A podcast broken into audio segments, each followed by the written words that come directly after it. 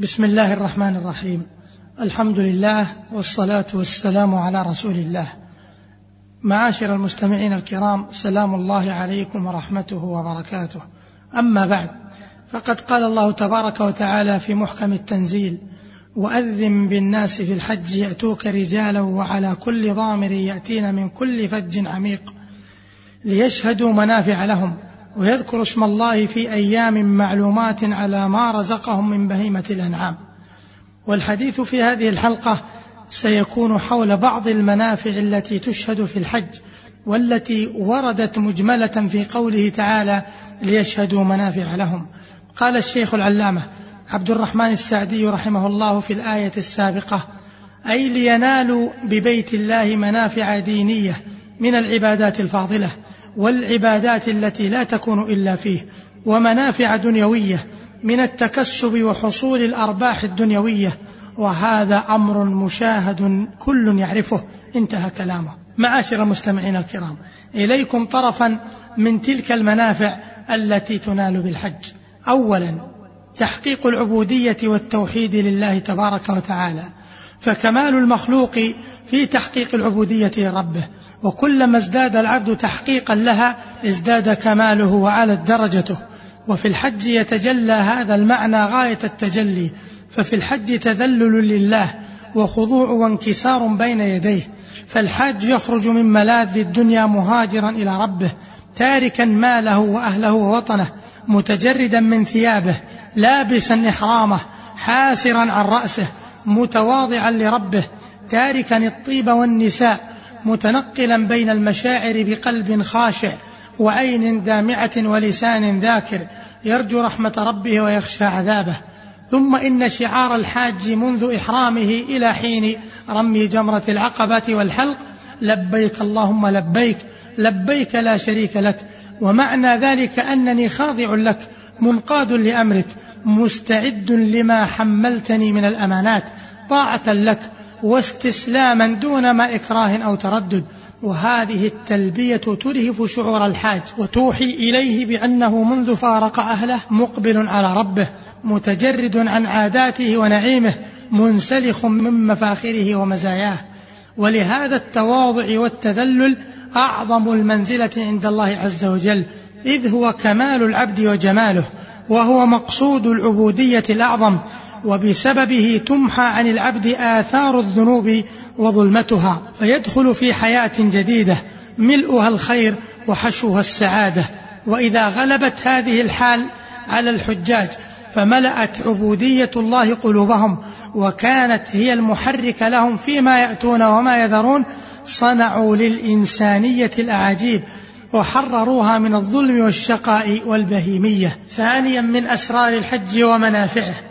التعود على اغتنام الأوقات فالوقت رأس مال الإنسان والوقت من أجل ما ينبغي أن يصان عن الإضاعة والإهمال. وفي الحج يقوم الحاج بأعمال عظيمة وفي أماكن مختلفة متباعدة مزدحمة وفي أيام محددة قد لا تتجاوز أربعة أيام. وفي هذا دليل على أن في الإنسان طاقة هائلة مخزونة لو استثارها لآتت أكلها ضعفين أو أكثر. وهذا درس عظيم. يبعث المسلم إلى أن يعتاد اغتنام الأوقات وأن يحرص على ألا يضيع منها شيئا في غير فائدة. ثالثا ارتباط المسلمين بقبلتهم التي يولون وجوههم شطرها في صلواتهم المفروضة خمس مرات في اليوم. وفي هذا الارتباط سر بديع إذ يصرف وجوههم عن التوجه إلى غرب كافر أو شرق ملحد فتبقى لهم عزتهم وكرامتهم. رابعا من منافع الحج أنه فرصة عظيمة للإقبال على الله بشتى القربات حيث يجتمع في الحج من العبادات ما لا يجتمع في غيره فيشارك الحج غيره من الأوقات بالصلوات وغيرها من العبادات التي تفعل بالحج وغير الحج. وينفرد بالوقوف بعرفة والمبيت بالمزدلفة ورمي الجمار وإراقة الدماء وغير ذلك من أعمال الحج. خامسا الحج وسيلة عظمى لحط السيئات ورفعة الدرجات فالحج يهدم ما كان قبله. قال النبي صلى الله عليه وسلم لعمرو بن العاص رضي الله عنه أما علمت أن الإسلام يهدم ما كان قبله وأن الهجرة تهدم ما كان قبلها وأن الحج يهدم ما كان قبله رواه مسلم. والحج أفضل الأعمال بعد الإيمان والجهاد. فعن أبي هريرة رضي الله عنه قال سئل النبي صلى الله عليه وسلم أي الأعمال أفضل؟ قال إيمان بالله ورسوله. قيل ثم ماذا؟ قال جهاد في سبيل الله. قيل ثم ماذا؟ قال حج مبرور. رواه البخاري. والحج أفضل الجهاد. فعن عائشة رضي الله عنها قالت قلت يا رسول الله نرى الجهاد أفضل الأعمال أفلا نجاهد؟ قال لكن أفضل الجهاد حج مبرور رواه البخاري والحج المبرور جزاؤه الجنة. قال عليه الصلاة والسلام العمرة إلى العمرة كفارة لما بينهما والحج المبرور ليس له جزاء إلا الجنة رواه مسلم. والحاج يعود من ذنوبه كيوم ولدته أمه إذا كان حجه مبرورا. قال النبي صلى الله عليه وسلم من حج هذا البيت فلم يرفث ولم يفسق رجع كيوم ولدته أمه. رواه البخاري ومسلم. سادسا من منافع الحج وأسراره وحكمه هياج الذكريات الجميلة. ففي الحج تهيج الذكريات الجميلة العزيزة على قلب كل مسلم وما أكثر تلك الذكريات وما أجمل ترددها على الذهن. فالحاج على سبيل المثال يتذكر أبانا إبراهيم الخليل عليه السلام فيتذكر توحيده لربه ومهاجره في سبيله وكمال عبوديته وتقديمه محاب ربه على محاب نفسه ويتذكر ما جرى له من الابتلاءات العظيمة وما حصل له من الكرامات والمقامات العالية ويتذكر أذانه في الحج ودعاءه لمكة المكرمة وبركات تلك الدعوات التي ترى آثارها إلى يومنا الحاضر. ويتذكر الحاج ما كان من أمر أمنا هاجر عليها السلام. فيتذكر سعيها بين الصفا والمروة بحثا عن ماء تشربه لتدر باللبن على وليدها أبينا إسماعيل. ذلك السعي الذي أصبح سنة ماضية وركنا من أركان الحج.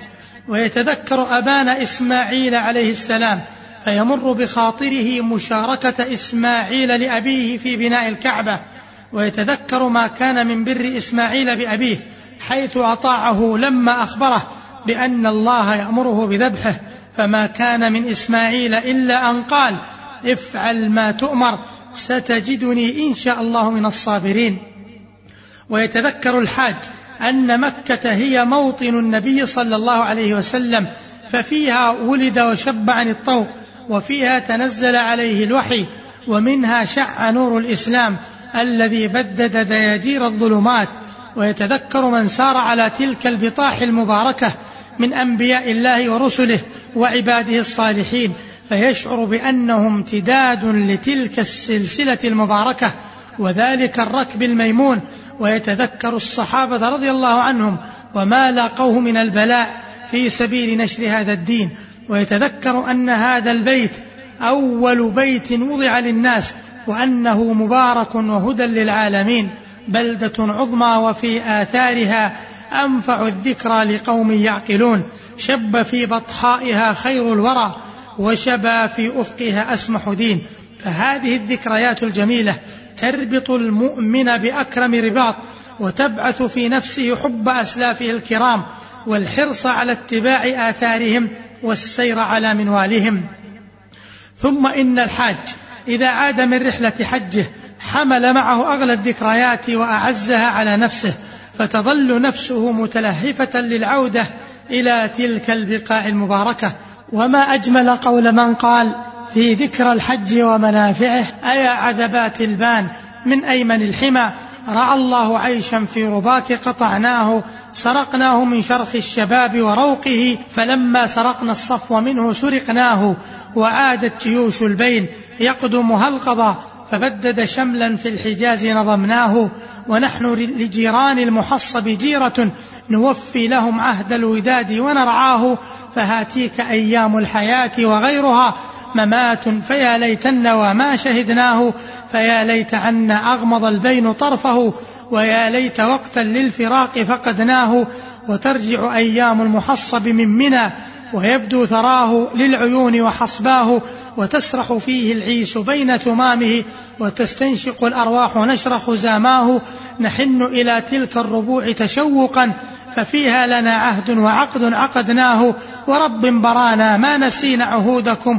وما كان من ربع سواكم سلوناه ففي ربعهم لله بيت مبارك إليه قلوب الخلق تهوي وتهواه يطوف به الجاني فيغفر ذنبه ويسقط عنه جرمه وخطاياه فكم لذة كم فرحة لطوافه فلله ما أحلى الطواف وأهناه نطوف كأن في الجنان نطوفها ولا هم لا غم فذاك نفيناه فيا شوقنا نحو الطواف وطيبه فذلك شوق لا يحاط بمعناه فمن لم يذقه لم يذق قط لذة فذقه تذق يا صاحي ما قد أذقناه.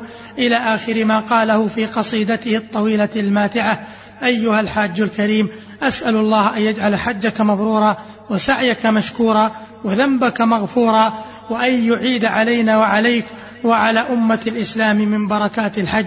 وصلى الله وسلم على نبينا محمد والسلام عليكم ورحمة الله وبركاته.